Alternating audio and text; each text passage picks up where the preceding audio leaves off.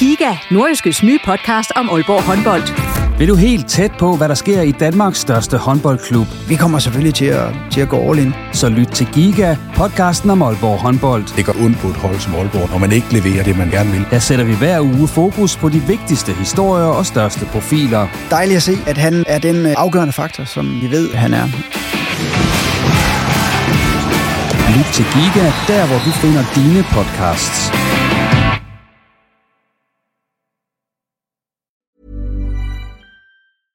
I'm Sandra, and I'm just the professional your small business was looking for. But you didn't hire me because you didn't use LinkedIn Jobs. LinkedIn has professionals you can't find anywhere else, including those who aren't actively looking for a new job, but might be open to the perfect role, like me. In a given month, over 70% of LinkedIn users don't visit other leading job sites. So if you're not looking on LinkedIn, you'll miss out on great candidates, like Sandra. Start hiring professionals like a professional. Post your free job on linkedin.com/people today. There's never been a faster or easier way to start your weight loss journey than with PlushCare. PlushCare accepts most insurance plans and gives you online access to board-certified physicians who can prescribe FDA-approved weight loss medications like Wegovy and Zepbound for those who qualify. Take charge of your health and speak with a board-certified physician about a weight loss plan that's right for you. Get started today at PlushCare.com/weight loss. That's PlushCare.com/weight loss. plushcare.com/weight loss. OB er kommet på slutspilskurs i Superligaen, scoret mange millioner på et salg af Christian Bassogog og har tilsyneladende fundet en ny målrev. Vi går tæt på klubbens forrygende start på foråret her i den 9. udgave af Riposten. Vi vil også skal se nærmere på den nordjyske topduel i 1. division, og til at hjælpe med det har jeg fået besøg af Hobro IK sportschef Jens Hammer Sørensen, freelance journalist Dennis Søndergaard og journalist hos Nordjyske Medier Søren Olsson. Velkommen til jer tre og til lytterne. Mit navn er Jens Otto Barsø. Og Jens Hammer, hvilken fornemmelse står du med i maven herinde, det går løs på søndag mod Helsingør i 1. division? Jeg står med en god fornemmelse i maven. Det er jo en gang det, der er sjovest, det er, når kampene går i gang, og det gør de på søndag, så vi er fuld af tiltro.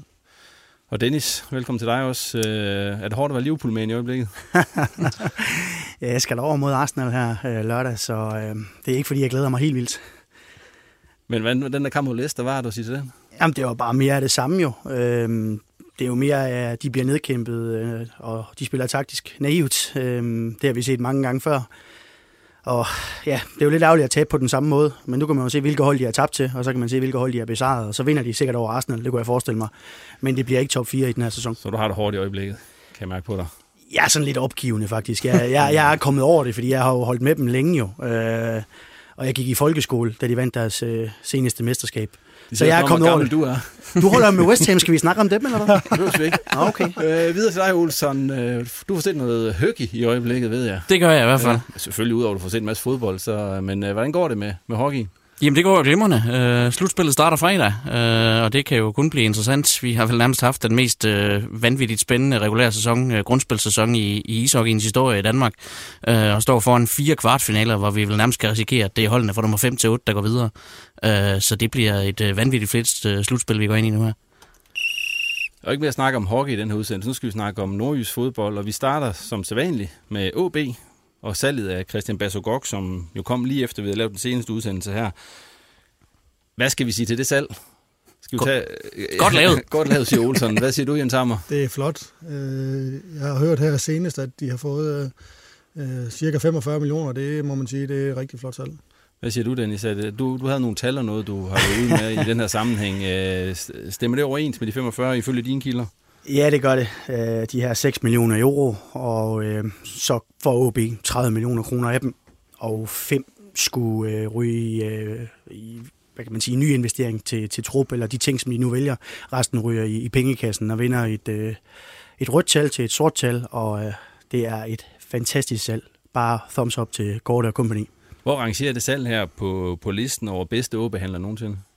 Ja, den rangerer højt. Den rangerer vel top 1. Det er vel lige før, den rangerer top 1 i handler lavet i dansk fodbold nogensinde. At få så mange penge for en spiller, der vel egentlig ikke for alvor har bevist sig i Superligaen endnu, samtidig en spiller, som man har hentet ind for så få penge, og som man har givet så få penge i løn, det kan ikke rangere andet end meget, meget højt. Altså nummer 1 i OB, det er slet ikke i tvivl om, så kan det godt være, der gemmer sig et eller andet Mike Tulberg-salg, eller sådan noget, som nogen vil sige er større i dansk fodbold, men vi er deroppe. Giver du mig ret i det, Jens? Ja, fuldstændig. Det er jo sådan noget her, man går og drømmer om som sportschef, at sådan noget her, det sker. Ja, og det er jo, man kan sige, på mange områder, det er jo ret tilfældigt. Vi havde selv en kamerunsk spiller, som var på et tidspunkt var foran Bassogog og var udtaget til at skulle spille det her Africa Nations Cup, og så endte det med at blive Bassogog, der kom afsted i stedet for. Så det er jo sådan lidt tilfældighedernes spil. Hvis man altså går det engang skal skrive sit memoir, så skal jeg virkelig læse det og købe den, bare på grund af det her, for jeg vil virkelig gerne have at vide, hvordan det kan lade sig gøre. Altså, det er jo dybest set en sæbekassebil, han sælger, og så får han pengene for en Ferrari. Det er glimrende, og jeg kan slet ikke... Der må være et eller andet foregået i den proces her, der er over vores fatteevne, fordi det giver ingen mening. Fordi Christian Bassogog, hvad var hans rolle blevet hos OB her i foråret? Det er jo svært at sige, fordi vi nåede jo aldrig at se ham i nogen testkampe, fordi han var væk i hele januar, mens Wieghorst begyndte at bygge sit hold op. Men umiddelbart var det jo svært at forestille sig, at han fik en stor rolle, netop fordi Bassogogs spilletype er sådan en lidt fri fugl, der skal prøve at lave en hel masse offensivt, og ellers ikke arbejder særlig meget defensivt. Og den måde, Morten Wieghorst gerne spiller på i OB, det er jo med altså selvfølgelig spillere, der kan spille bold fremad, men de skal også kunne arbejde den modsatte vej, og det har vi måske ikke set for meget fra Christian Bassogog. Vi så ham jo i efteråret i Superligaen nærmest blive pillet ud efter 60 minutter i hver eneste kamp. Han kunne ikke holde til 90 minutter. Nu spillede han rask væk 120 for Cameroon nede i AFCON. Så der er sket et eller andet med ham, som har virket. Men nej, jeg tror ikke, han havde fået en bærende rolle i det her Superliga for overhovedet. Jeg kunne godt tænke mig at spørge Jens Hammer. Vil han starte inden for Hobro? Nu er det heldigvis ikke mig, der er træner for Hobro, men jeg kan sige, at jeg er helt enig med Søren, at de moderne trænere i dansk fodbold, de vil gerne have kanter, der løber begge veje. Og der synes jeg, at Bassogog var bedst til at løbe fremad. Det gjorde han hurtigt til gengæld. Ja. Nogle gange uden bolden. Også ja. Det. Men Christian Bassogog, altså hvad for en karriere får han så over i Kina, vil I tro? Ja, den er svær. Ja, den er rigtig svær. Nu er det ikke vanvittigt mange kinesiske kampe, jeg har set endnu, selvom det efterhånden er blevet en ret spændende liga. Jeg har set et par enkelte af holdene i den der asiatiske Champions League, og det er jo efterhånden blevet mandskaber, der spiller udmærket fodbold. Men jo, udover de kinesiske spillere, som der selvfølgelig skal være nogen af, så er mange af de profiler, der er hentet ind, det er jo sådan aldrende europæere med et par enkelte undtagelser. En Oscar, som vi stadigvæk ikke skal snakke om, uden jeg bliver sur. Men... Altså det er jo blevet god bold, især er der jo rigtig mange brasilianere derovre, der kan spille glimrende fodbold, og på den måde kunne han jo egentlig passe godt ind, men det handler jo også om manden simpelthen har niveauet til at rykke det op, altså Bassogog eller Hulk, så tror jeg godt, jeg ved, hvem jeg helst vil have. Tror du, han har niveauet, Dennis? Tror du, han kan blive god nok til at spille over i, altså blive en profil i Kina? Nej, fordi at de må kun have 3 udlændinge, og så finder de hurtigt ud af, at ham her, han er ikke 40 millioner netto hver om året, altså det gør de, og så ryger han da selvfølgelig ud. Alle er respekt for Bassogog. Jeg har største respekt for ham, og han skulle være en klassefyr. Der er virkelig ikke noget brødnid over det her, men han er virkelig sandt for dyden ikke en særlig god spiller. Der er alt for mange sorte huller i hans sportslige repertoire. Han er en flashy spiller, han er sjov at se på, men slutproduktet er jo nærmest ikke eksisterende. Så jeg kan da ikke se ham få succes i en liga, hvor der er fuld fokus på ham, fordi han kommer for mange penge, og der kun er 3 udlændinge i hver trup.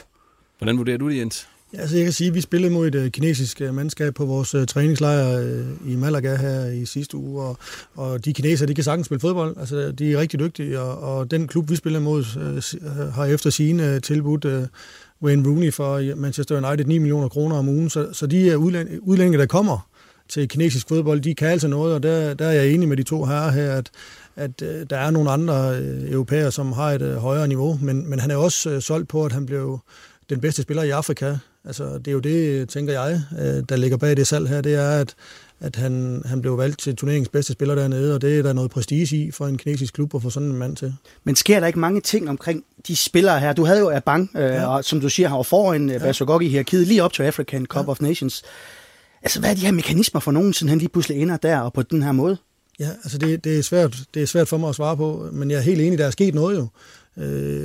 Hvad der er sket, det ved jeg ikke, men man må også sige, at han tog chancen jo at spille fremragende kampe dernede. Det må man også bare sige, godt nok under lidt varmere himmelstrøg end her, men han spillede nogle gode kampe dernede. Kommer OB nogensinde til at lave et lignende salg, tror jeg? Det er svært at forestille sig. At man kan lave så stor en fortjeneste på en mand igen. Altså procentvis snakker vi jo, jeg ved ikke hvor mange, nogen 1000% på, hvor meget altså de har hentet ham her ind for, og så fået igen. Så skal man i hvert fald finde sig en alvorlig guldfugl et eller andet sted. Og når man tænker på, at mange af de OB-spillere, der bliver solgt, det er jo de egne talenter, og dem får man bare ikke lige så mange penge for. Jeg kan sige, at vi solgte sidste år en dreng, der var næsthøjest scorende i Superligaen, Mads Wilsom, som vi havde købt for nogenlunde samme beløb, men jeg kan godt røbe her, at vi fik ikke 45 millioner fra ham, så jeg synes, det er flot. Så... Hvad fik man for Mads Wilsom? Ja, ikke nær så mange. Nej, okay. Men, og det er jo lykke ud med, kan jeg godt se på, men... Det var ikke 45 millioner for Mads Wilsom. Dennis, har du en afsluttende kommentar til Christian Bassogog-sagen her? Jamen, altså, jeg er jo bare forundret over, at det kan lade sig gøre, ganske enkelt.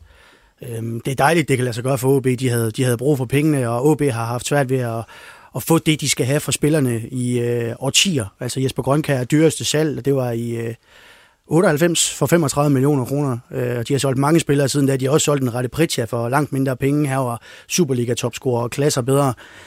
Så det er jo bare at sige, okay, det de ikke har fået i alle de år, det har de del med fået på en gang nu. Ja, og Kasper Kusk og en Lukas Balvis og en Nikolaj Thomsen og... Ja, lægger du lige selv sammen, så er du nærmest ikke engang op på det, du fik fra ham her, vel? Altså. Nu sagde du, Dennis, tidligere, at de får cirka omkring 5 millioner kroner til at geninvestere i truppen. Lige til allersidst her, det sagde jeg godt nok også før, men nu tager vi lige, hvad skal de penge bruges til for OB?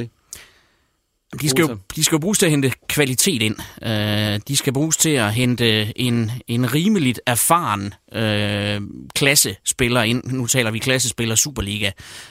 Fordi OB kan jo stadigvæk blive ved med at nærmest fodre svin med unge talenter. Men man skal ud og finde den her bærende spiller til en af kæderne. Det måtte gerne være forsvaret. Det måtte også gerne, måske med tanke på fremtiden, også være en central midtbanespiller, i og med hverken Wirtz eller Risgaard bliver yngre. Men ud at finde en med klasse, med kvalitet til at gå direkte ind i startopstillingen, og som kan være en mentor og en leder for de her mange talenter. Hvis du havde 5 millioner, Jens Hammer, ville du så bruge dem på det samme, som Olsson siger? Og du sad i Allan Gortes stol. Hvis jeg er OB, jeg er fuldstændig enig. Jeg synes, OB, det ved jeg også, at de har let efter, men en spillende midtstopper, som også vil være en leder for de unge drenge der, det synes jeg vil klæde dem. Og hvad med dig, Dennis? Jamen, det bliver jo at istemme et kor, fordi de mangler godt nok en god stopper. Så fløj det af for Bassogog-snakken. Og det er spændende, om vi kommer til at snakke om ham igen på et tidspunkt. Fordi, når han er blevet topscorer i Kina. Og vi skal æde alt det, vi har sagt her. Men det næste, vi skal snakke om, det er så til gengæld en, der i hvert fald har kurs mod at blive OB-topscorer. Han er faktisk op på lige så mange mål som Christian Bassogog. Han har så kun brugt 2 kampe på det. Det er Jakob Sylvester, som scorede hattrick her i weekenden mod Silkeborg i sin hjemmebanedebut mod Silkeborg. Hvad skal vi sige om sådan en som ham, Dennis? Jeg var vildt imponeret over ham. Jeg sad ude på stadion som civil i søndags mod Silkeborg, og de mål, han laver, og ikke bare det, de aktioner, han laver. Han har et oplæg til Tellufsen, han har adskillige gode første touch. Ved 3-0-målet, der kommer en vinklet aflevering ud, han laver en fodfinte og finder forsvaret væk, løber i position, sparker den ind via stolpen med venstre ben, scorer med højre, venstre og hovedet i den kamp. Det er solide afslutninger, og han kunne bruges som opspilstation. Han var hurtig, han kan løbe dybt, og vi er virkelig imponeret over ham. Var du også imponeret over ham, Jens? Jeg kan sige, at mit kendskab til ham er ikke ret stort. Så vi var som sagt i Malaga på træningslejr, så jeg har ikke set ham så meget, men et snit på 4 mål i 2 kampe, det må siges at være godkendt. Og hvis han holder det snit, så tænker jeg, at Gorte, han sælger en mand til lige så mange millioner, som han har gjort for. Ja, men han er på en 1-årig kontrakt, så det er ikke så heldigt igen. Men jeg kan bare sige også, at han er jo, altså, han er også kendt for at være en målscorer, har været topscorer i anden Bundesliga, så kan man noget. Hvad siger du, Olsson? Hvad så du i Jakob Sylvester? Nu du altså i begge kampe også, altså både den mod AGF og den mod Silkeborg. Ja, man ser jo en spiller, som passer nærmest perfekt ind i det system, som Wieghorst lader til at ville spille med. Igen havde vi jo den her snak i januar om, at OB skulle ud og have en angriber, og mange efterlyste det her store skur, som skulle ind og afslutte ind i feltet. Wieghorst gik efter noget helt andet, og vi må jo sige, at efter de 2 første kampe, så havde Wieghorst ret i den diskussion. Han skal bruge en angriber, der kan bruges som spilstation, og det kan Jakob Sylvester. 1,78 høj, hurtig, god teknisk, passer perfekt ind sammen med nogle af de der spillere, Tellufsen, Børsting, som han skal arbejde sammen med fremme foran. Og så er det jo bare smukt at se nærmest den helt klassiske definition på et hattrick. Altså, det bliver jo ikke mere hattrick-agtigt. Laver 3 mål efter hinanden i samme halvleg, uden nogen score imellem, og med venstre, højre og hovedet. Det er jo sådan, for en fodboldpoetaner, for en nogle gange sur gammel mand som mig, så er det bare fantastisk. Nu sagde du selv. Ja. Nu har man tidligere set spillere, der kommer ind i ligaen og imponerer til at starte med. På jeres seddel, som I fik, der jeg skrev ind som Ondrej Zelenský, bare for at blive i OB-terminologien. som jo også imponerede stort, og så faldt fuldstændig ud af rollen, jo længere der gik. Kan man risikere det med ham her også, eller har han bare for meget kvalitet, ud fra det, I har set? Ja, jeg tror, han har for meget kvalitet i forhold til at lige sammenligne ham med Ondrej Zelenský. Zelenský kommer med en ballast, da han kommer til OB fra estisk fodbold og fra finsk fodbold. Ham er, som Jens Hammer han påpegede, har været topscorer i anden bundesliga. Jeg kan garantere, at OB de vil ikke rykke op fra anden bundesliga. Så det er jo en spiller på... Altså, hvis vi tæller vin, så er det en krø eller to op i forhold til Zelenský. Det vil jeg mene. Hvordan det lykkes OB at få fat i din så meget mere? Det er godt lavet. Hvordan gør man det, Hammer? Altså, hvordan får man fat i sin så meget mere? Jamen, altså, det er jo... Altså, som Dennis siger, så har han et vanvittigt højt niveau, og at nogle gange så ender sådan nogle spillere i dansk fodbold. Det er kun rigtig rart for os, der nyder at se det, men der er jo et spørgsmål om, at Allan har kendt nogen, som kender nogen, og sådan er det gerne. Og det er jo det her med, at når du er sportsdirektør og melder offentligt ud, at du er på jagt efter en angriber, så får du jo, jeg ved ikke, hvor mange henvendelser. Altså, du kan nærmest møde op til en mailbox med 300 videoklip og få yderligere 200 telefonsamtaler. Og så handler det jo om dels at være heldig, at man har det netværk, der kan give dig de rigtige folk. Og så handler det også om at være meget omhyggelig med at gennemgå alt det her, for der er rigtig, rigtig, rigtig meget skidt, og der er meget, meget lidt kanel imellem. Ja. Hvad skal vi forvente af sådan en som ham og Jakob Sylvester? For jeg går ud fra nu, de andre klubber, de kendte vel ikke meget til ham, før vi går i gang med det her forår. Altså, de kommer vel også til at kende ham. Nu har de set det træk, han laver på scoring 2, og de ved, han kan. Altså, kan man ikke frygte, at de bare indstiller sig på, at han er den, han er? Han kommer ikke til at score 2 mål i snit i Superligaen, sådan er det jo. Ja. Det er klart, men jeg tror ikke, at det vil dø så voldsomt ud. Altså, han har tilsyneladende nogle kvaliteter, der gør, at han vil være vanskelig at spille over for. Og får du ham isoleret med en enkelt mand, så ser vi... Altså, han lignede jo en bus, der var ved at parallelparkere, Simon Jakobsen, da han blev sat af. Det gik så stærkt, og når man har den fart, jamen, så vil du skabe chancer, så vil du komme til chancer. Og det er jo også det der med, at angriber med selvtillid, det er det værste i verden for en modstander. Omvendt så angriber uden selvtillid, de er helt fantastiske for en modstander. Man får en angriber først den her selvtillid ind, så kan han nærmest være umulig at stoppe. Og når han samtidig har den målnæse, som han helt klart viser, altså målnæsen er svær at tage fra nogen. Jens Hammer, hvis du er Allan Gorte, vil du så stå og vifte med en kontraktforlængelse allerede nu, eller vil du lige vente en 3-4 kampe? Nej, jeg synes, de her har givet svar nok, at jeg tror også, at Allan har ham ret højt på ønskelisten, også for de næste år. Så lukker vi lige snakken om Jakob Sylvester og går videre til OB's sæsonstart, fordi at de kunne jo ikke have ønsket på mere end det, de har fået. Altså 2 sejre, mål. Og så er dem, de ligger og kæmper med om den 6. plads, som der også er blevet til en 5. plads, der er i spil, de har tabt. Hvad skal man sige om den sæsonstart, OB har fået, Dennis? Tror du, Wieghorst og Gorte kunne have forestillet sig noget bedre? Nej, de vinder jo den her meget tætte kamp i Aarhus, og så er det så Sylvester, der afgør mod Silkeborg i første halvleg. De kunne selvfølgelig ikke ønske sig mere, og samtidig med, at Sønderjyske, de er ved at selvdestruere med at miste træneren og flere af profilerne. Samtidig med Randers også ser rimelig plukkemoden ud lige nu. Ja, så kan de jo ikke bede om mere. OB-holdene under taber også. Så det ligger jo godt til dem.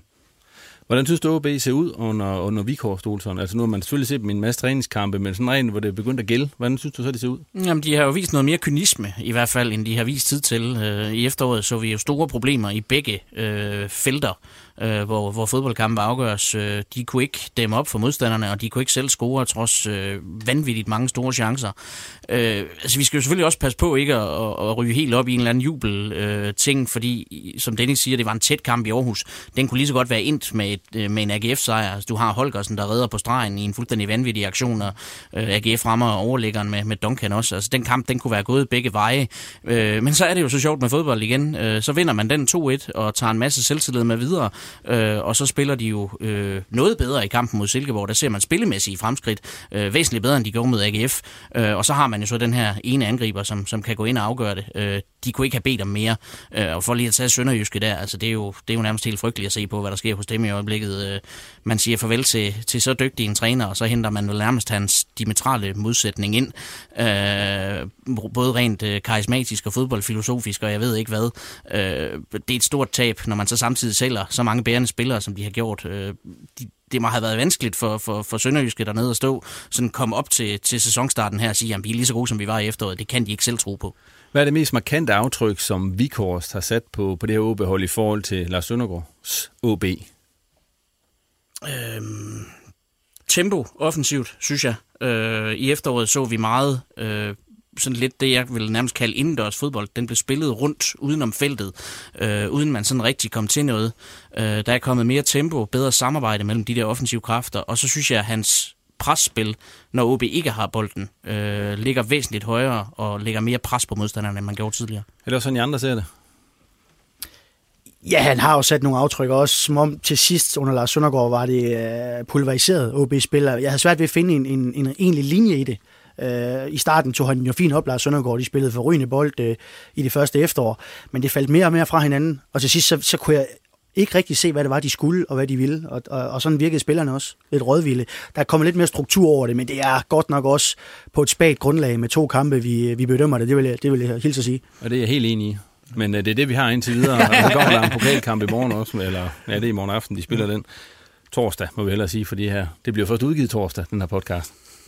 Okay. Men rent, sådan, hvis man ser på, hvem der er med i startopstillingen, og hvem der er ude og så videre, så OB, de har jo haft, og det har der ikke været særlig med at snakke om, markante spillere ude på skadeslisten. Altså, de har haft en Thomas Enevoldsen ude, som nærmest ikke spillede, Kasper Risgaard ikke spillede, Flores og ikke spillede, Kasper P., som var en fast mand i deres forsvar, i hvert fald i store dele af efteråret, og heller ikke været med. Det har der ikke været meget at snakke om ude for OB, synes jeg ikke. Er det en bevidst strategi? Det er jo let nok, så længe man vinder. Så behøver man ikke rigtig nogen undskyldninger. Men nogle af de spillere kunne godt pynte på holdet, det vil jeg mene. Risgaard for eksempel i topform, Thomas Enevoldsen i topform, Flores, det, jeg forstår ikke det indkøb, så jeg kan knap nok sige, hvad hans topform er. Men de andre vil da pynte, det er der ingen tvivl om. Men kan der også være en leder i strategien, altså ikke at tale sig selv ned? Jamen det tror jeg da bestemt, det kan. Og så har vi jo så samtidig set, de spillere, der har spillet i stedet for, er blomstret. Magnus Christensen har selvfølgelig efterhånden fået en del kampe på den der midtbane, men han har da virket væsentligt bedre i det her forår, end det vi så fra ham i efteråret. Hele tiden været en velovervejet og moden spiller, men tidligere med en tendens til at spille til siden eller bagud. Nu skaber han jo lige pludselig ting. Godt indlæg til Jakob Sylvesters 1-0-mål forleden. Der er sket noget der. Og så har du en Tellufsen, som er en vidunderlig spiller at se på, som kan nogle ting på egen hånd, som tør udfordre.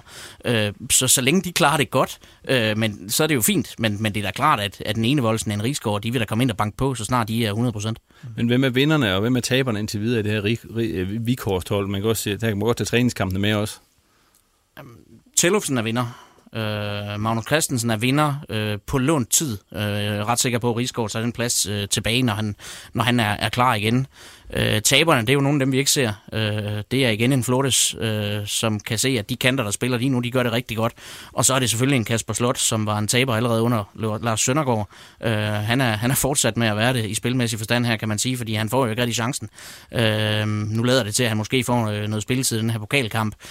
Men det er jo også, hvad kan man sige, lidt et dårligt signal til ham, at når man sparer spillere, så er det ham, der får muligheden. Men ja, hvad skal vi sige til Kasper Slot? Fordi at, han havde måske håbet at få chancen lidt under Wieghorst, men den er ikke kommet endnu. Det er vel en vink med en vognstang også fra Morten Wieghorst til Kasper Slot om, at hans OB-fremtid måske ikke ser så lys ud. Jamen, der er blevet vinket med så mange vognstænger over for Kasper Slot, siden han spillede i AGF, og de folk, der har spillet 100 landskampe, de prøver at lægge armen omkring ham og sige, vi synes, du skal gøre sådan og sådan. Det vil han ikke lytte til. U19-træneren bad ham løbe defensivt hjem, når han skulle spille kants. Det sagde han, det gjorde Cristiano Ronaldo ikke i Real Madrid. Den slags, altså, det er bare ærgerligt. Man kan se, han kan godt spille fodbold. Men jeg har kun set ham spille en fodboldkamp i OB-trøjen, og det var da hele orkestret, de spillede i fin symfoni. Det var hjemme mod FC Nordsjælland. Ellers har det været en kæmpe skuffelse, og jeg er skuffet over indstillingen. Jeg synes simpelthen ikke... Jeg synes ikke, han virker som moden spiller. Han er i top 5 i lønhierarkiet, og han er i hvert fald ikke en af de 5 bedste spillere, der er i OB. Jeg er ikke engang sikker på, at han er en af de 15 bedste spillere i OB. Hvor er han i køen hen på midtbanen lige nu, hvis vi skal se det helt nøgternt? Han er også efter Oliver Abildgaard i øjeblikket. Sådan har det jo virket. Abildgaard har i hvert fald fået væsentligt flere chancer i testkampe og sådan noget, og er en spiller, som Wieghorst godt kan lide med hans arbejdende indstilling. Og så må vi vel konstatere, at både Magnus og Wirtz, som starter i øjeblikket, en Risgaard står også foran, så det ser da ikke ligefrem nemt ud at komme ind. Hvis vi tager lige her det sidste i OB-snak, men hvis vi lige runder ind de spillere, som også er udenfor i øjeblikket, som også skal forsøge at komme ind på holdet, så Thomas Enevoldsen. Altså, hvad er hans OB-perspektiver, som der er lige nu? Med en Poul og en Sylvester og så videre. Han vil jo gerne spille angriber. Jamen, det tror jeg ikke, han får lov til. Wieghorst ser ham ikke som angriber. Nu ved jeg godt, at Enevoldsen de sidste par år har påstået og sagt, at han er angriber, og det spillede han også som i en stor del. Jeg tror ikke, Wieghorst ser ham som angriber. Og med de angriber, han har, det system, han spiller i øjeblikket med kun én frontløber, så vil han selv ikke bruge Enevoldsen som angriber. Der kunne måske komme på tale den der hængende rolle, men ellers ser han ham som mere som kant offensiv midt. Og der kan man sige, der skal han jo så ind og slås med en Tellufsen og en Børsting. Og det er da bestemt også muligt, men jeg tror ikke, Wieghorst ser ham som angriber. Udover Ivan Lucic, så er han den eneste i OB's trup, der er kontraktudløb til sommer. Skal man forlænge med ham, Dennis? Jamen, hvis Thomas Enevoldsen kan komme til at spille fodbold igen overhovedet, så det stiller jeg spørgsmålstegn ved. Han er en vidunderlig spiller, men han har haft så mange helbredsissues i så lang tid siden. Han har jo selvfølgelig den her medfødte skavank med det ene ben, er en lille smule længere end det andet, og det gør jo, at kroppen bliver revet skæv, og jeg tror, det er det, han betaler for nu, fordi...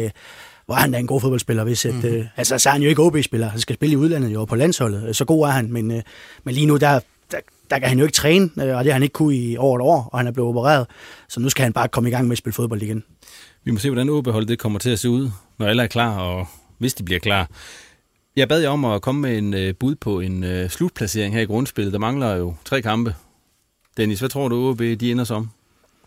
Og du må gerne komme med en argumentation også, ud fra de hold, de skal møde. Det er jo som bekendt OB, og det er Midtjylland, og det er Viborg. Jamen, de kan tabe alle 3, og de kan vinde alle 3. Altså, det er sådan Superligaen er. Jeg har virkelig svært ved at spå om det. Jeg tror lige så meget, at det afhænger af, hvad de andre gør. Om Sønderjyske kan finde et eller andet. Jeg ser det ikke ske. Jeg tror, de nok skal få 6.-pladsen nu, og det vil være eminent. De har jo ikke et top 6 budget, så de snyder endnu en gang markedet, hvis det sker. Det er jo bare stor cadeau for det. Hvad tror du, Jens Hammer? Jamen, jeg tror også, som Dennis siger, at OB nok skal komme i top 6. Det er 3 svære kampe, de skal spille, det er der ingen tvivl om. OB lige nu ser ud til at have fået medvind, og OB i Odense, det er en svær kamp, og Midtjylland er også svær, og jeg kan hilse og sige, at Poul, den store angriber der, kan være svær for et hver forsvar og match, og jeg synes, Viborg, de har et rigtig godt fodboldhold, så det er kampe, de skal have point i, fordi når rækken er så tæt, så kræver det et par sejre af de 3 kampe der, men jeg tror nok, de skal klare det. Hvad siger du, Olsson? Jamen, jeg tror også på en top 6-placering nu, og det hænger lige så meget sammen med, at jeg ikke rigtig ser, hvem der skal komme bagfra og genere dem. Fordi jeg tror ikke, Sønderjyske generer dem. Jeg tror heller ikke, Silkeborg generer dem over 3 kampe. Kan man få de der 5-6 point i de sidste 3, så tror jeg, det er nok. Så igen, så tæt som Superligaen er. Alle tager point for alle. Så jeg tror på en plads i det slutspil der. Det var en lang en, kan man sige, men... Jeg synes lige, inden vi går i gang med at snakke om den her forestående første division, hvor Jens Hammer jo glæder sig til at komme med sine inputs i den sammenhæng, der synes jeg lige, vi skal tage jeres tophylere, som det hedder. Har I husket at få dem med? Det har vi. Ja, da. Ah, det er super. Vi tager en runde, Olsson. Du kan få lov til at lægge ud. Jamen, jeg starter med at være sur på Leicester. Nå. Og nu ved jeg godt, at i fodbold har vinderne altid ret, og Leicester kommer tilbage efter en trænerfyring og vinder over Liverpool. Jeg synes stadigvæk, det nærmest tenderer manglende format at fyre Claudio Ranieri. En mand, der tager et hold bestående af ikke specielt gode spillere, ikke spillere, der hører til i toppen af Premier League, gør dem til engelske mestre, sender dem ud i Champions League, så ved jeg godt, det ikke er gået godt i år, men jeg vil nærmest sige, at man skulle have taget 3 nedrykninger med Ranieri, hvis det er det, alene for at betale ham tilbage for det mesterskab der, fordi det er så sindssygt utrolig en historie, at den mand, han fortjener, simpelthen ikke at blive fyret. Hvad er din tårhylder, Jens Hammer? Altså, man skulle tro, at jeg har talt med Søren omkring det her, fordi jeg er jo vild med tårhylder, så jeg har lavet det sådan lidt omvendt. Altså for mig er tårhylderen jo et dejligt spark og et undervurderet spark, så for mig er det noget positivt. Og der vil jeg tage fat i Claudio Ranieri som et eksempel på en mand, der netop har format. Så for mig at sige, der kan jeg bare sige, at efter han bliver fyret i Leicester, så har han bare endnu en gang vist, at han er en sand gentleman og har format og takker klubben og takker fansene og takker spillere og alle i og omkring Leicester for at have fået lov til at være en del af det eventyr, og det synes jeg bare er klasse. Så er vi kommet til dig, Dennis. Jeg har også tårhylderen som et positivt spark, og det er faktisk til nordisk fodbold. Jeg er fra 74, jeg kan huske sæsonen i 1984, hvor jeg kørte rundt sammen med min far og min onkel i Nordjylland til det, der hed Sparkassen Nordjylland Cup. Det var i 3. division. OB, de havde sådan en turnering i turneringen, som Sparkassen Nordjylland. De hed Sparkassen Nordjylland dengang. De sponserede med Frederikshavn, med Hjørring, med OB, med Nørresundby Boldklub.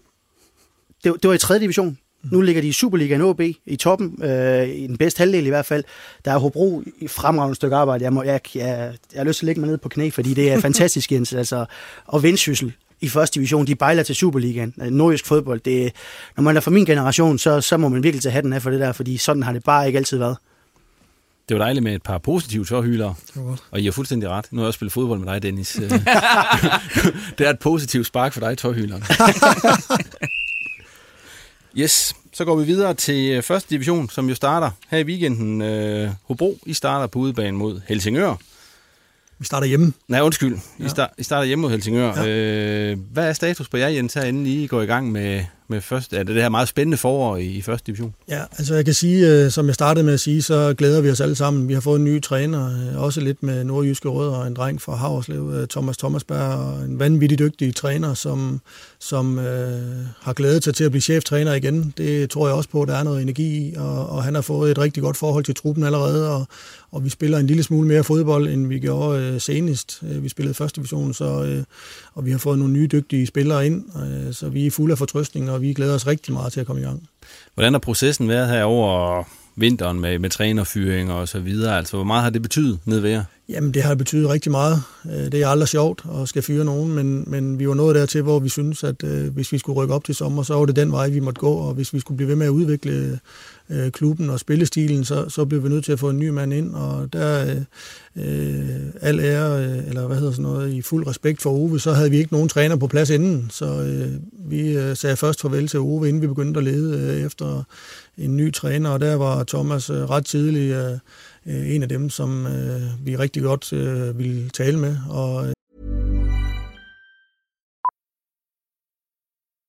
Millions of people have lost weight with personalized plans from Noom, like Evan, who can't stand salads and still lost 50 pounds. Salads generally for most people are the easy button, right? For me, that wasn't an option. I never really was a salad guy. That's just not who I am. But Noom worked for me. Get your personalized plan today at Noom.com. Real Noom user compensated to provide their story. In 4 weeks, the typical Noom user can expect to lose 1 to 2 pounds per week. Individual results may vary.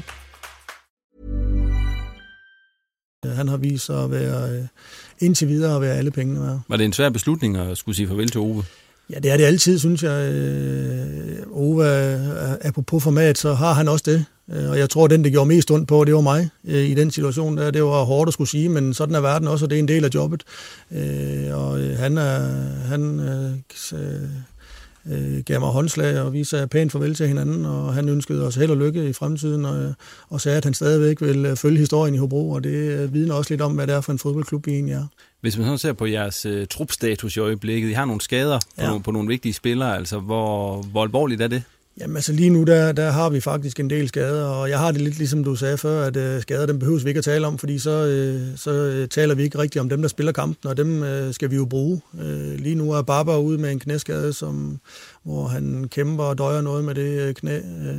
Så har Sebastian Andersen, han er blevet opereret for sportsbrok, og en af vores bedste i efteråret, Nicolas Godfredsen, er blevet opereret i hoften, og vi har altså en del folk ude, og senest blev Edgar, som vi har leget i Randers, knæskadet i kampen mod Skive i mandags, så vi har en del skader. Kasper Lynge, som har en diskusprolaps, så vi er på 6 mand lige nu, men jeg må også sige, at de folk, vi har fået ind, de ser rigtig spændende ud, og så har vi fået en rigtig, rigtig dygtig angriber tilbage fra Norge i Poul, og det ham håber vi også på kan pynte på vores fodboldhold. Ja, hvis du lige ser på jeres transfervindue, Jens, altså hvordan var det for dig? Altså, hvad havde du at gøre med, og hvad er du tilfreds med det outcome, der kom? Ja, altså jeg er super tilfreds med det vindue her, fordi man kan sige, at vi lavede den trup i sommer med det for øje, at vi skulle rykke op igen i Superligaen. Det er den trup, vi har samlet nu. Der er en masse spillere med masser af power, store, stærke drenge, som fylder noget rent fysisk, og det er bare, for at være helt ærlig, så er det 2 forskellige verdener at spille enten Superliga eller spille første division. I første division, der er en masse dueller, og der har vi et rigtig duelstærkt mandskab.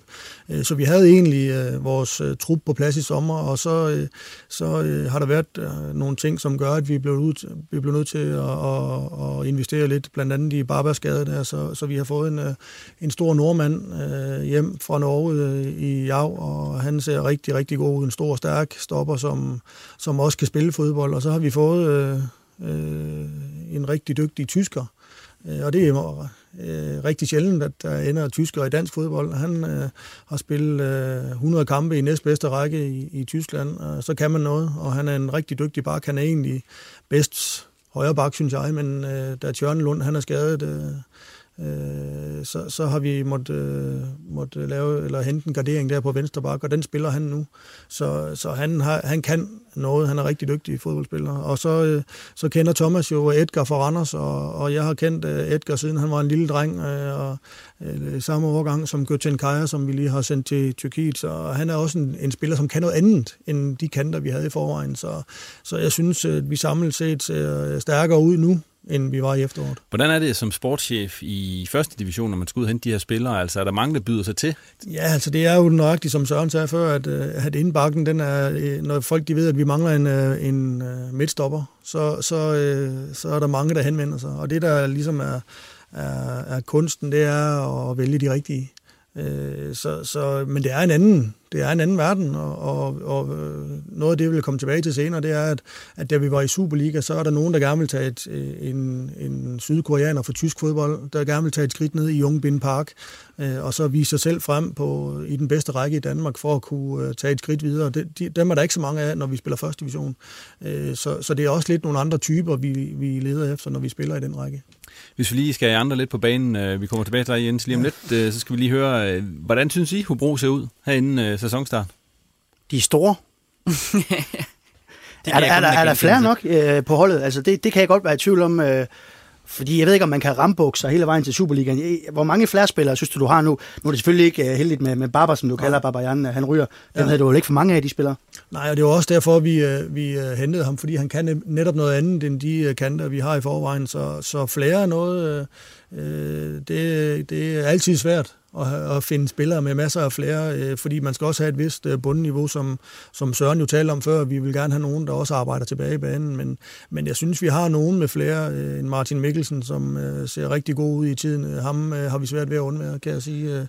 Men vi har nogen, som godt kan spille fodbold. Men mangel på flere spillere skyldes det også lidt, at det er en OVP-trup et eller andet sted, der stadigvæk er tilbage? Det er der jo mange, der vil sige, men jeg vil også sige, at der er mange af de fodboldspillere, det kan I tale med Thomasberg om. Han var lidt overrasket over, hvor dygtige fodboldspillere de egentlig er. Og det er noget af det, jeg synes, vi også skal huske, når man siger, at OVP-måden at spille fodbold på, så har vi faktisk rigtig mange dygtige fodboldspillere.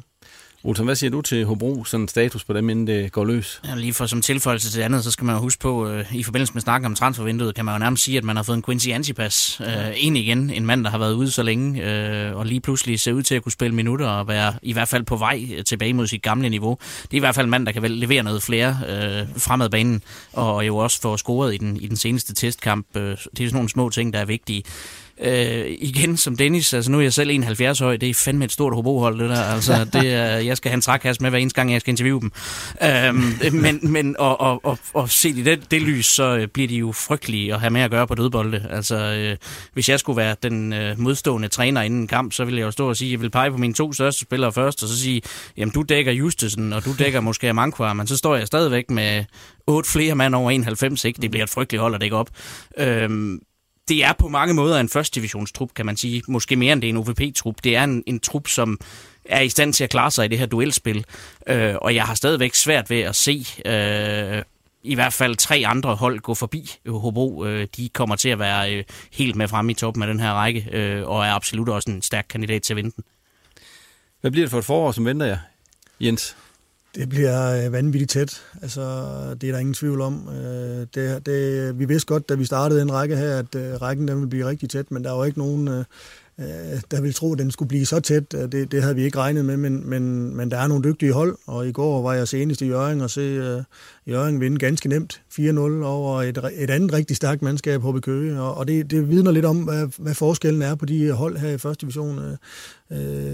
Vendsyssel kommer tidligt foran 1-0, og så har de netop også et stort og et modent hold, hvor de letbenede folk fra HB Køge, de har svært ved at spille sig til noget.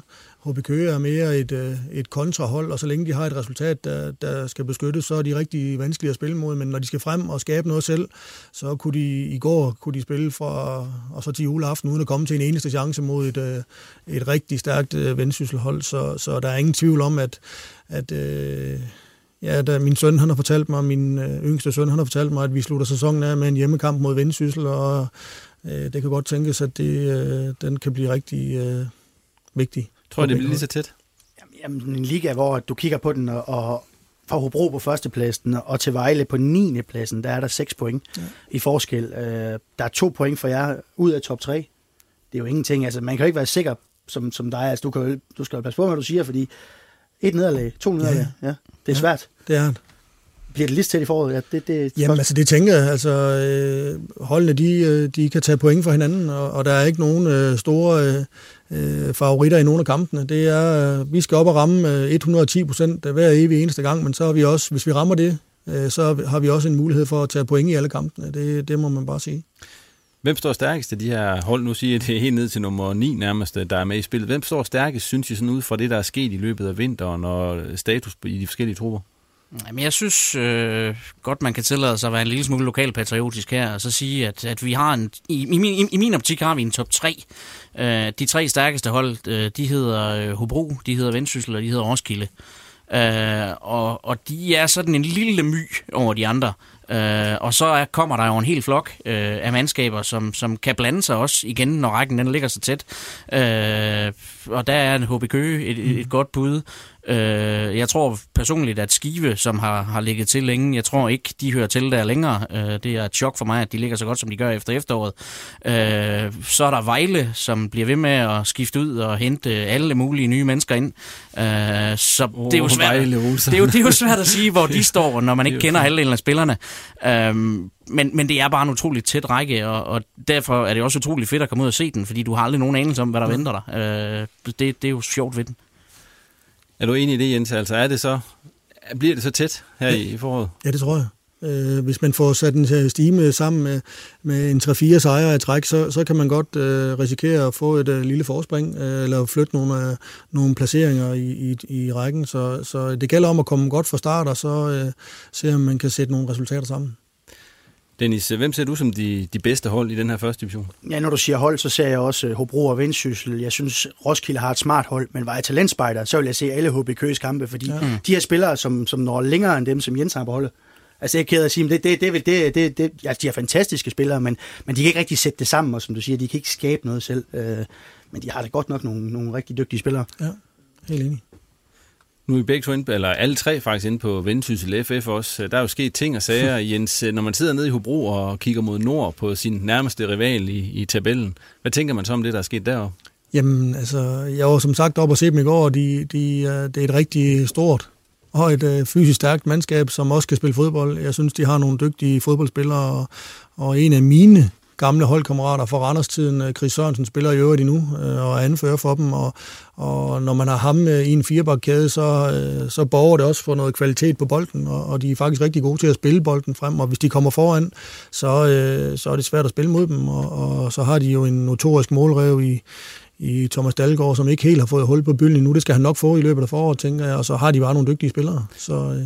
Men nu tænker jeg også på det uden for banen, med der er blevet rykket rundt på nogle forskellige stole og så videre. Og I har jo også prøvet at have haft uro i kulissen nede ved jer. Altså, hvad gør det ved et hold? Jamen altså, jeg tror sådan, at holdet, de skal nok bare spille. Det tænker jeg, de har fået en dygtig træner ind. Jeg var også ret vild med Joachim Madsen og synes, at han i den grad har fået Vendsyssel til at spille flot fodbold. Fremadrettet fodbold, og det skal han have stor cadeau for os. Så jeg tror, at spillerne deroppe, de spiller, og der er mange modne og spillere, som har prøvet en masse ting før. En målmand, som har stået i FCK. Så, altså, jeg siger bare, at de skal nok bare spille fodbold. Men gør man det som klub, altså sørge for, at de holder fokus på det på banen? Jamen altså, der er spillerne i dag så professionelle, at de træner om træneren hedder Erik eller Joachim. Der er selvfølgelig nogle få nuancer, men jeg tror, at Vendsyssel, de skal nok komme stærkt igennem det her. Hvad tænker du, Dennis? Tror du også, de kommer stærkt igennem det her Vendsyssel? Jamen, som Jens siger, så er det modne spillere. De har, du sagde, rykket rundt på stole. Altså, de er blevet kastet rundt i stole. Det er godt nok brutalt, det der er sket deroppe. Og set fra min stol, der ser det sært ud, synes jeg. Jeg synes også, det ser utilstedeligt ud, hvordan en fyr som Jakob Krøger, han er blevet behandlet. Det er en ting. Og så det med Madsen, det undrer mig også. Men Erik Rasmussen er en markant personlighed, og det har han da også vist her. Du kender Erik sådan fra tidligere tider. Tror du, han er 100% inde på det her projekt? Jeg ved ikke.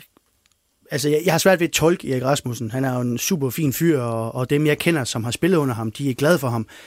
Men Erik er Erik. Altså, det kan være en ting i morgen, og en anden ting i overmorgen. Og jeg har svært ved at se ham sætte sig ind i bilen. Jeg tror, han bor i Aarhus, og så kører til Hjørring hver eneste dag, og så synes, det er sjovt. Og så i første division. Det kan jeg ikke se. Ikke på den lange bane. Hvad tror du, Olsson? Tror du også, at, at Vendsyssel, det er et projekt, som måske ikke helt holder vand? Jamen det, altså man kan sige, at vinderne har jo ofte ret, og der kan man sige, at de startede jo med at vinde i den her pokalkamp forleden. Men man tillader sig da at være skeptisk, når der sker så meget på én gang, om det er muligt at holde fokus. Og vi skal også huske på det her med, at du havde en spillertrup, som var ekstremt glade for Joachim Madsen.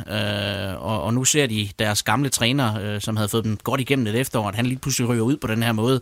Og der kan da godt være, at der er nogen, der tænker, det er lidt noget at øve det her, og gider jeg yde helt så meget for den nye? Ja, det gør jeg så, fordi jeg ellers kommer jeg ikke til at spille fodbold. Det er det, jeg lever af. Så selvfølgelig skal de nok være professionelle, men det er bare de her, altså sætter der så bare en lille smule tvivl, eller en lille smule surhed i et eller andet. Det kan hurtigt manifestere sig ude på en fodboldbane.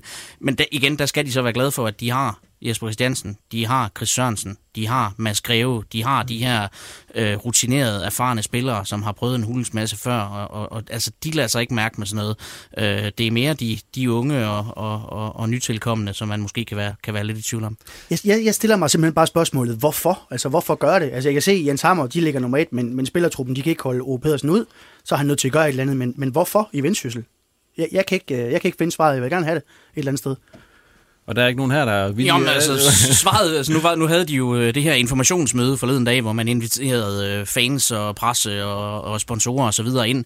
Og meldingen var jo lidt der, at havde man ikke taget imod de nye investorer, og dermed også Erik Rasmussen i den rolle, han nu har fået, jamen så var der måske ikke nogen klub mere. Og så vælger man måske at sige, okay, det er alligevel ret nok at have en fodboldklub, så derfor tager vi imod det her tilbud. Men allerede dengang må man jo så også lidt have vidst, at man får ikke en Erik Rasmussen ind for bare at sidde og trille tommelfinger. Det gør den mand ikke. Altså, hvis han er med i noget, så er han i midten af det. Og hvis han ikke er i midten af det, så skal han nok få skabt sig vej ind dertil. Sådan er Erik Rasmussen som person. Han er en person, der kan lide at være i centrum, og som også mange gange er god til det. Jens Hammer, hvis man sådan ser på jeres hold i forhold til Vendsyssels hold, hvilke parametre er det så, at I skal, at der gør, at I er inde over dem? Ja, altså det bliver meget små ting, der bliver afgørende. Det gør det. Og jeg ser fordelen i, at vi har nogle spillere, som har prøvet at rykke op før, og som ved, hvad der skal til for at rykke op i Superligaen. Vi har mange af de samme spillere, som spillede os op sidst. Og så har vi nu en organisation, som har prøvet at være i Superligaen, så jeg tror, at de sidste få procenter, de ender over på Hobros halvdelen. Hvilke spillere bliver sådan nøglespillere for jer i det her forår, hvis du skal udpege sådan en håndfuld? Jamen altså, det gør truppen. Altså det er noget af det, jeg synes, der altid har været kendetegn i Hobro, det er, at vores stærkeste spillere, det er truppen. Det må jeg bare sige, og det sammenhold, der er i den, og de værdier, der er i den, det er det, der skal gøre, at vi bærer os igennem til en oprykning til sommer. Hvor meget betyder det for jer, sådan rent sportsligt, at komme tilbage i Superligaen? Det betyder meget, det siger sig selv. Altså, det betyder noget både sportsligt og økonomisk. Det betyder rigtig meget, og nu har vi prøvet at være der. Det var mega sjovt. Det var det virkelig. Især den første sæson var rigtig sjovt. Og økonomisk der er der bare lysår til forskel på Superliga og første division. Hvor stor er forskellen? Jamen altså, det er svært for mig at gøre op i millioner, men det er en del. Altså, det er et spørgsmål om 15-20 millioner, altså på det hele, det tænker jeg. Hvor meget presser der på ned ved jer? Fordi hvis jeg stiller dig det her spørgsmål, hvis I ikke rykker op, har du så samme budget næste år? Tror du har det? Det tror jeg ikke, nej. Altså, vi fik jo nogle faldskærmspenge med ned fra Superligaen, og som vi har investeret i truppen, og det er bare for at sige det, som det er. Vi har investeret i vores fodboldtrup for at se, om vi kan komme op igen, og det vil vi gøre vores bedste for. Og der er ingen tvivl om, at der er to forskellige scenarier til sommer, hvis det hedder første division eller Superliga. Hvis man nu siger, at det ikke bliver Superliga, hvad er scenariet så? Jamen, så er det et andet scenarie. Så kan det være, at vi skal lave en fodboldklub og en fodboldtrup, lidt som vi gjorde før i tiden. Lige nu der har vi kæmpet rigtig, rigtig hårdt for og lave et fuldtidssetup, og det var faktisk noget af det, vi ansatte Ove til. Så, det var at også være med til at udvikle på den del, og at det blev mere professionelle tilstande i klubben, og det er jo noget af det, vi har lært sådan hen ad vejen, det er, at jeg var jo i lang tid, der syntes jeg, det var vigtigt, at de havde noget andet end fodbold at gå op i, men jeg har også måttet sande, at når man kommer hjem klokken 3 om natten fra parken, går nok vandt vi derovre, så skal op og undervise dagen efter, så det gør bare ondt, altså det er hårdt for dem, og det kan man ikke gøre egentlig over tid. Hvis vi gerne vil være en top 18 klub i dansk fodbold, så bliver vi nødt til at have nogle ordentlige vilkår for spillerne, og det er det, vi har brugt de seneste ressourcer på, det er at gøre truppen fuldtidsprofessionel. Hvad med sportschefen? Skal han ikke også være fuldtidsprofessionel, eller skal han være skolelærer ved siden af stadigvæk? Fordi nu siger du nogle af de ting, det gælder vel også for en sportschef? Ja, det gør det da. Ja. Det er der slet ingen tvivl om, men der, hvor jeg synes, det har været vigtigst, det er, at spillerne har fået nogle ordentlige forhold, at de kan restituere ordentligt, og at vi har fået dem til at træne om formiddagen nu, så de kan komme hjem og være sammen med deres familier, fordi det andet, det var hårdt, og jeg kan sige, at for at nævne et eksempel, så Martin Thomsen, han var på en skole i Hobro, og han spillede det første år med os i Superligaen, og så glædede den anden sig til at komme til at være sammen med ham i december måned. Vi spillede den sidste kamp over i Vestjylland den 8. december, og så sagde han, da han kom hjem, Jens, ved du, hvad jeg lavede? Så siger han, nej, det gør jeg ikke. Jeg sov. Altså i hele december måned sov han, fordi at kroppen den er så højt op at køre uge efter uge, og det forår der førte vi første division, og rykker vi ikke op, vi var ved at smide det hele, og Mads Wilsom, han blev sparket ind i baghovedet over i Lyngby, hvis vi ikke havde fået kryds derovre, så var det ikke sikkert, at vi var kommet op, så de havde ikke haft nogen ferie, og der kunne jeg mærke, efter sådan en historie der, at hvis vi skal tage de knægte her alvorligt, og hvis vi skal sørge for at lave et fundament, så vi kan spille med i de bedste rækker i dansk fodbold, så skal vi give spillerne nogle bedre vilkår simpelthen. Men ville du ikke også blive en bedre sportschef, hvis du havde fuld tid, Jens? Jo, det kan godt være. Og nu er jeg i gang med at snakke om dig, Jens. Ja. Du er sportschef nogle år nede i Hobro. Du har været med på hele turen op og lidt på vej ned igen nu, men så håber så på at komme op igen. Men Jens... Hvordan har de været, de her sæsoner som sportschef? Altså, hvordan har den tur været for en sportschef at være på? Det har været fantastisk. Altså, jeg kan sige, at jeg startede i Hobro i 2002, der var i Danmarksserien. Så jeg har været heldig at være med i en klub, som i den grad har været i udvikling. Vi startede med at spille mod de andres anden hold, og det kunne være rigtig svært for os dengang. Altså, nu spiller vi mod deres første hold og har vundet over FCK og har vundet over Brøndby. Og, altså, vi har taget point mod alle i Superligaen, så jeg synes, at på mange måder der pyntede vi i Superligaen, og der vil vi gerne op igen. Der har været nogle ting, som jeg har lært hen ad vejen, og der har været nogle ting, som jeg gerne vil gøre om, og det kan man naturligvis ikke, men samlet set, så må jeg bare sige, at jeg har været pivheldig at være med på en fantastisk rejse, og nu talte vi lidt om Leicester før, og jeg kan sige, at Hobro IK er jo mit Leicester, at det har været vanvittigt, hvad de drenge dernede, de har gjort, og hvad de har givet mig af oplevelser, det er jeg dem dybt taknemmelig for. Nu var du selv inde på, at der både havde været gode ting og dårlige ting. Altså, hvad er du mest stolt af som sportschef, at du har opnået? Jamen, altså, det var jo, at det kunne lade sig gøre. Altså, at vi endte med at komme i Superligaen med et ret lavt fodboldbudget, og at vi har vundet i parken. Når folk de taler om FCK's seneste sejrstime i parken, så nævner de Hobro en gang imellem, at det var et af de hold, der har vundet der sidst, og det er jeg bare rigtig stolt over. Altså, Altså, jeg bruger tit ordet stolt, men det er virkelig det, der fylder allermest i mig, at det er en stolthed over, at sådan en lille klub og sådan en lille by kan have været med til at lave sådan en historie her. Det er jeg rigtig stolt over at have været en del af. Jeg vil også, jeg snakker så meget, men også noget af det, jeg er stolt over, det er, at den første dag, vi spiller en Superliga-kamp, der gør vi det foran 6.700 mennesker på stadion i Hobro. At vi også kan gøre det. Altså, det er ikke nok med, at det bare spiller og dem, der er uden for fodboldholdet, men alle de frivillige mennesker, som har lavet masser af oplevelser for tilskuere i den lille by, det er jeg sgu stolt over. Hvad er du så knap så stolt over? Jamen, altså, jeg er jo knap så stolt over sæson nummer 2.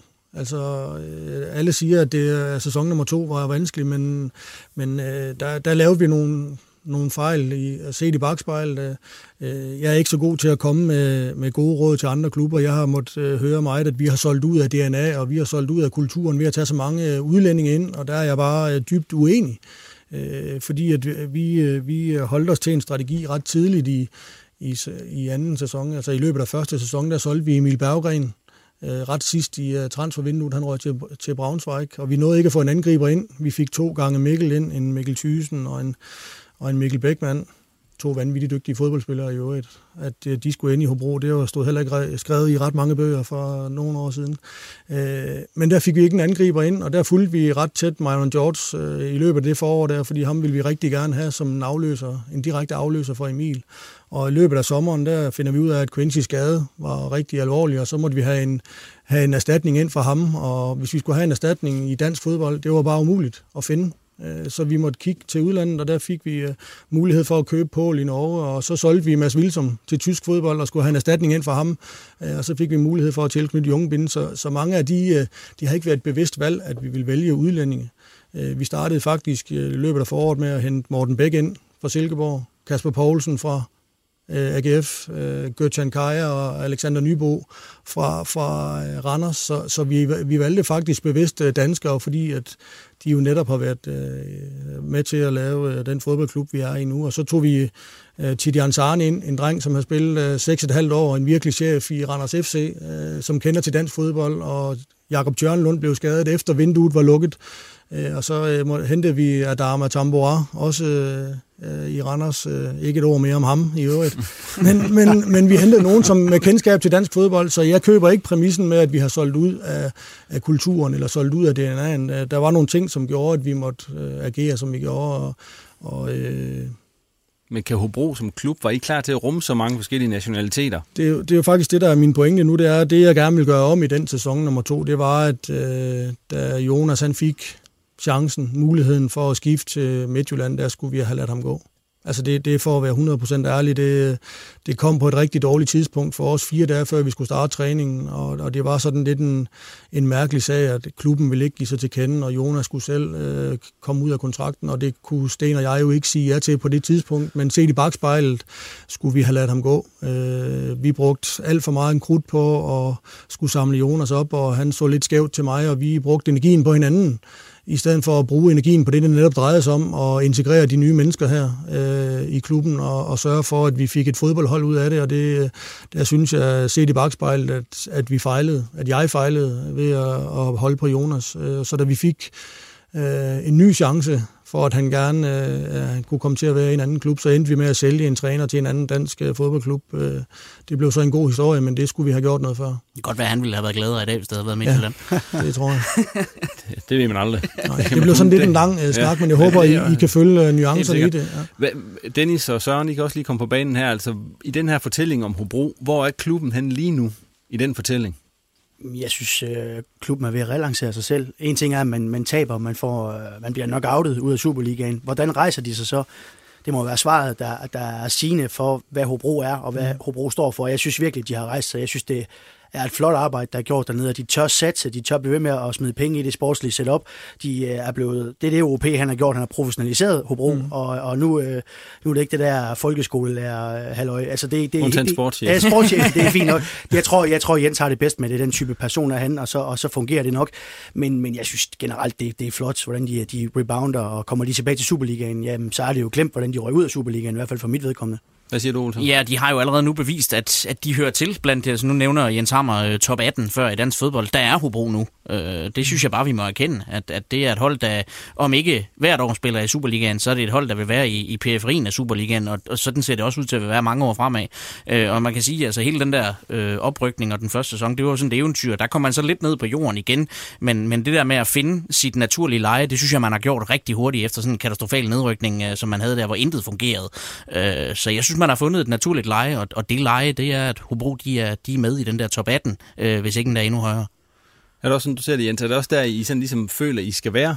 Ja, det synes jeg, og man kan sige, at mange af de Superliga-millioner, vi jo tjente der, det har vi jo investeret i et nyt stadion, i rigtig lækre træningsfaciliteter, i omklædningsrum, og i at få en fuldtids professionel trup, så der er ingen tvivl om, at hvis vi kommer tilbage i Superligaen, så synes jeg, det er en mindst lige så stor præstation, som det var sidste gang. Også fordi der hører nogle ting med, at sidste gang vi rykkede op, der var det jo lidt på at spille kontrafodbold og stå lidt tilbage i banen og vente på, at de andre lavede fejl. Nu, når vi kommer til Næstved, så er det deres pokalfinale. Altså, der er ikke nogen, der vil tabe til Hobro. Så det er en lidt anden måde at spille fodbold på nu, end det var sidste gang, så der er ingen tvivl for mig, hvis spillerne de ender med at spille sig Superligaen, så er det mindst lige så stor præstation, som det var sidste gang. Hvad har det gjort? Nu er du selv inde på den der holdningsændring med modstanderen. Ja. Hvad har det gjort ved jer som klub, at I lige pludselig er dem der, i stedet for de andre? Fordi det er jo lidt nemmere at være den der underdog og stille sig lidt tilbage i banen, og det gjorde vi jo i en lang årrække, at vi var for lille til at være i første division sidste gang, vi var der. Der skulle vi stramme ballerne for at ikke rykke ud. Da vi startede med at komme i første division, der var de 16 hold, så skar de den til 14, så skar de den gået hjælpe med til 12, og vi skulle hele tiden stramme ballerne for at blive i rækken, og så endte vi med at rykke ud af den, men det var så den anden vej. Så jeg synes, at vi er en helt anden klub nu, fuldstændig anden klub nu, end vi var sidst, vi var i første division. Tiden den er fløjet afsted. Ja. Vi er faktisk ved at være vejs ende, men Olsson, du er kommet med dit bud på top 3 i første division. Ja, det vil jeg faktisk godt lige tilføje noget til. Okay, værsgo. Fordi at det er jo sådan, altså nu snakker vi meget om den her førsteplads i første division, altså hold, der rykker direkte op. Ja. Men jeg vil være meget, meget overrasket, hvis der kun er et hold fra første division, der er at finde i Superligaen næste år.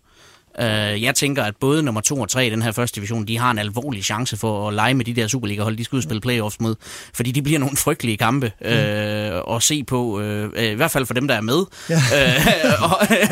Ja. Men altså, du kommer til at have nogle Superliga-hold, som har tabt i det her nedrykningsspil i Superligaen, og de kommer til at gå ud til de her kampe og være så rystet nervøse, for det hele deres eksistens, der er på spil nærmest, både som spillere og som klub, mens du har nogle første divisionsklubber, de har ikke alt at vinde og intet at tabe, men det er tæt på. Det er dem, der har klart mest at vinde i den her situation, og det vil overraske mig dybt, hvis begge Superliga-klubber i de der kvalifikationskampe, de klarer den. Jens, ser din top 3 i første division? Ja, altså, jeg er faktisk helt enig med det, du siger der, Søren. Altså, jeg kan sige, at jeg vil nødig sætte navne på, hvem jeg tror, der ender i top 3, men der er ingen tvivl om, at det, der bliver helt kendetegnende for den række her, det bliver spændende. Og det var en meget konservativ, forsigtig udmelding, men Dennis, du kan i hvert fald komme med en top 3. De to nordjyder, og så finde en tegning frem. Det var også sådan lidt uskarpt, var det ikke det? Ja, men jeg kan ikke. Det er simpelthen ikke sagligt at sige, hvem af dem her, der kommer. Jeg synes, Vendsyssel og Hobro har mest bund. Der er fysik, det ser ordentligt ud, og hvis Vendsyssel de overlever det her kæmpe paradigmeskifte og kaos, som klubben er kastet ud i, så tror jeg nok, de spillemæssigt har muligheden for at komme i top 2 sammen med Hobro. Hvem der bliver nummer 3, jeg aner det simpelthen ikke. Ja, på den måde der nåede vi til vejs ende med den 9. udgave af den nordjyske fodboldpodcast Riposten. Har du kommentarer, gode idéer eller ris og ros til programmet, så kan vi findes på både Twitter og Facebook. Og kan du lide programmet, så tag lige og abonner på det, så kommer det helt af sig selv, når der er nyt. Endnu en tak til gæsterne, fordi de kom, og tak til dig, fordi du lyttede med. Riposten er tilbage igen om 14 dage på forhåbentlig genhør.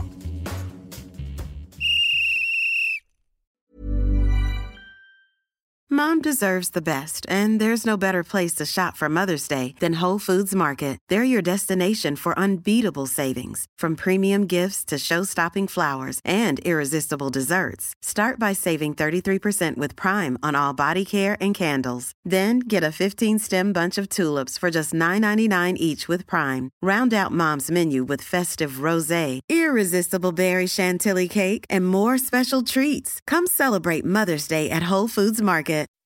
When you make decisions for your company, you look for the no-brainers. If you have a lot of mailing to do, Stamps.com is the ultimate no-brainer. Use the Stamps.com mobile app to mail everything you need to keep your business running with up to 89% off USPS and UPS. Make the same no-brainer decision as over 1 million other businesses with Stamps.com. Use code PROGRAM for a special offer. That's Stamps.com, code PROGRAM.